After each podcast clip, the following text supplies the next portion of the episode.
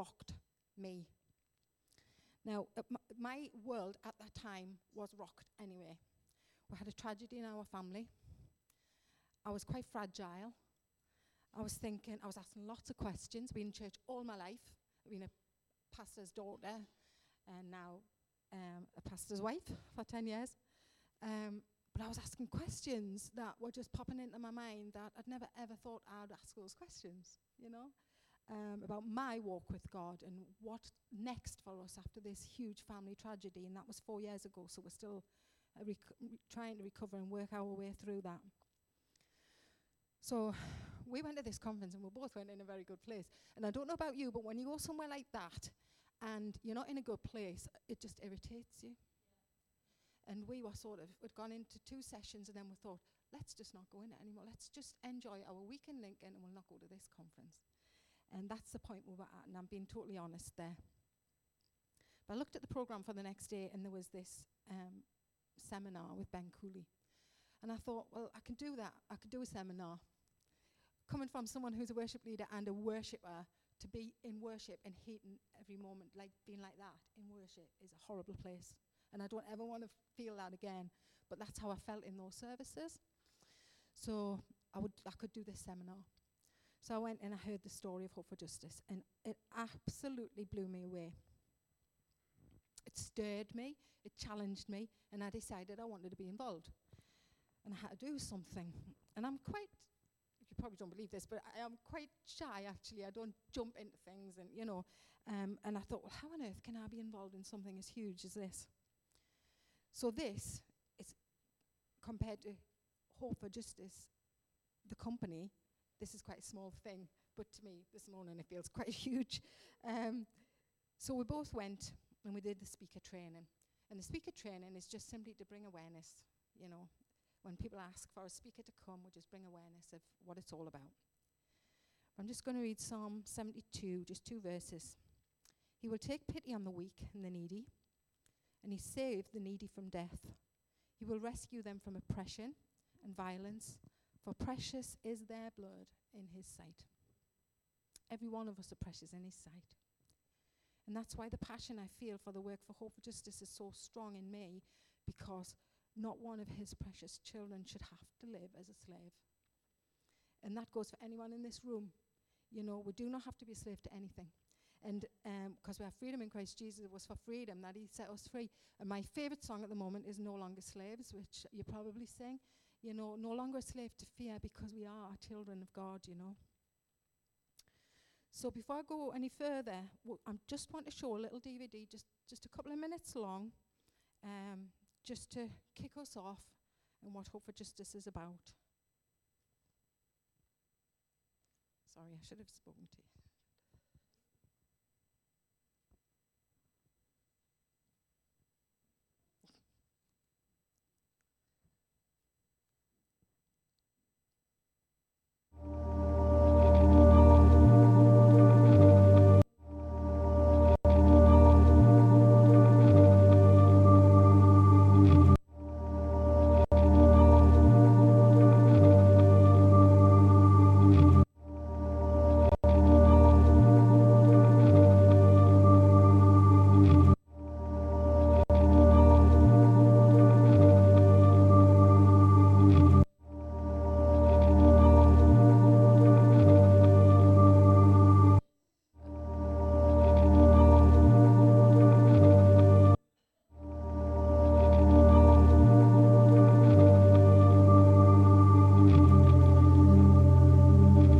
Magdalene and each of her children were kept under lock and key.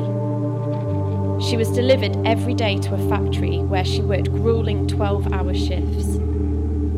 Every penny of her wages was paid into the account of her trafficker. Despite going without food herself, she still couldn't nourish her children with the meagre amount she was given. Her children were forced to stand around the table and watch as the traffickers ate. They were left only the scraps to eat themselves. Her baby was drastically underweight, and while she kept a brave face for the sake of her family, the bright future she imagined was slipping further away with each punishing day.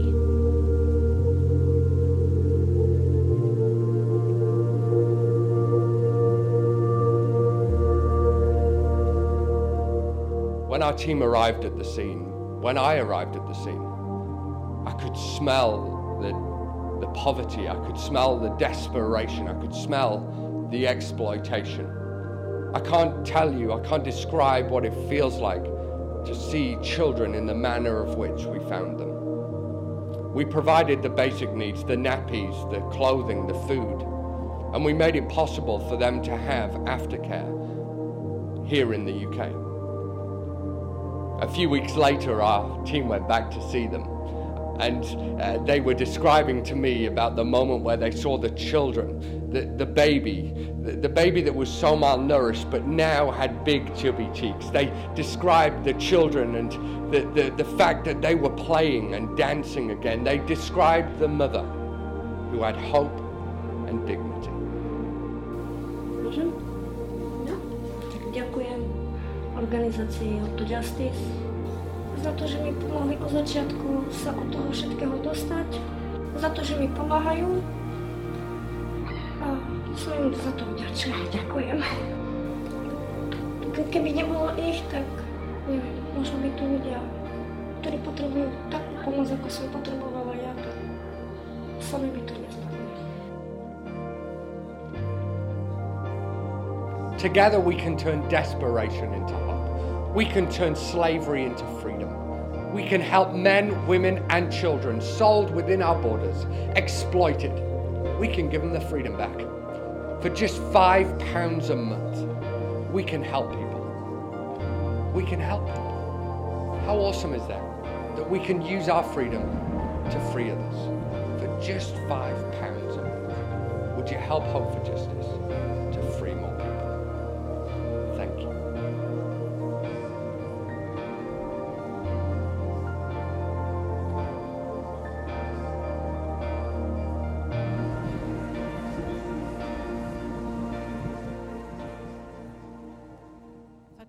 bit earlier, we would have gone through that, but I got caught up in a diversion, not knowing the area. I've been off around some streets here.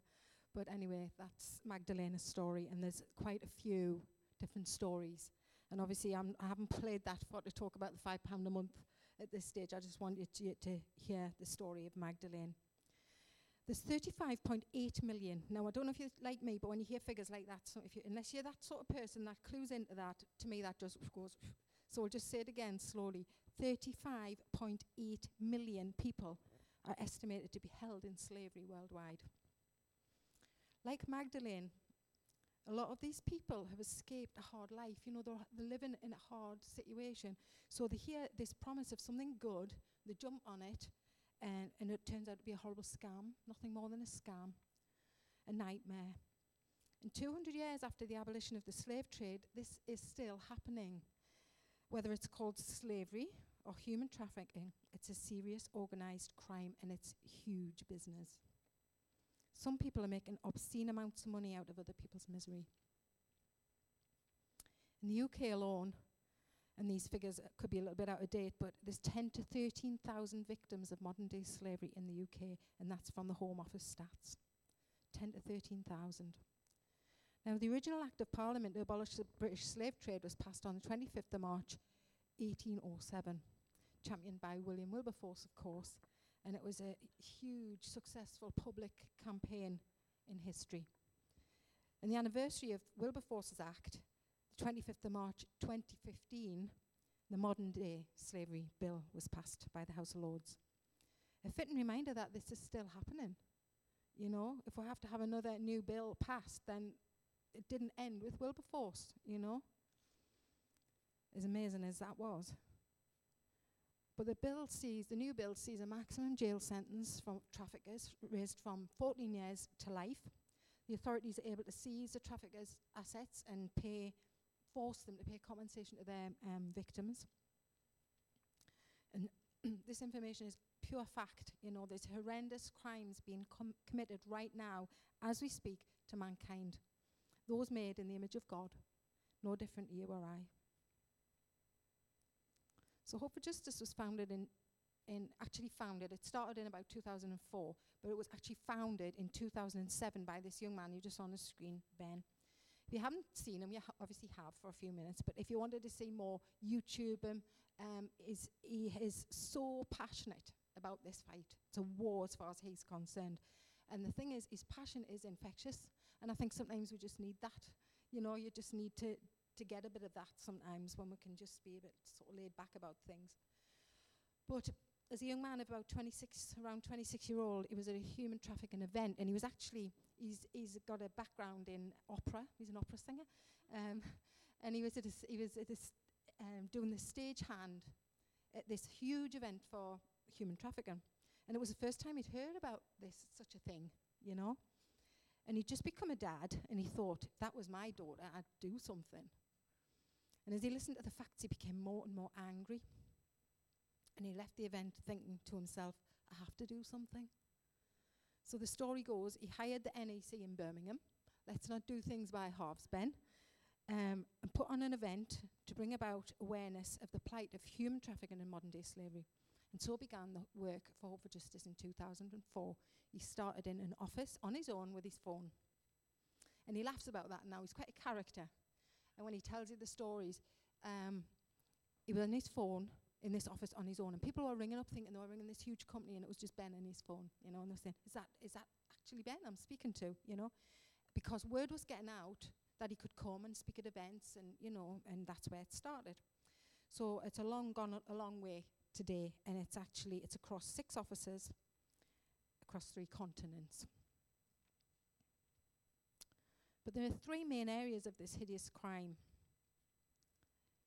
The first one being sexual exploitation, and it's generally women and young girls. It's not always just women and young girls, but that's, you know, the generalization.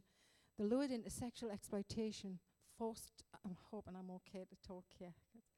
Yeah. Um, forced to, to, servicemen for the profit for their traffickers. They're controlled by violence and drugs. They're manipulated, brainwashed, robbed into thinking that there is nothing else for them. They've been taken quite early in their life, so they might have no work experience, they might have no, not much schooling. So because they're put, put into that cycle, they then believe that they're not good for anything else. So that then becomes the cycle that they live in. Feel um, worthless. So the second one is forced labour. Now this involves a lot of men, not just men, but a, lot of men desperate to provide for their families. They hear about these jobs abroad, uh, take up what seem legi- legitimate jobs, and end up trapped in the cycle of forced labour. In an unfamiliar country, they take the passports off them straight away, take their paperwork, anything like that. They don't see any wages at all, and the threats are made against their family back home.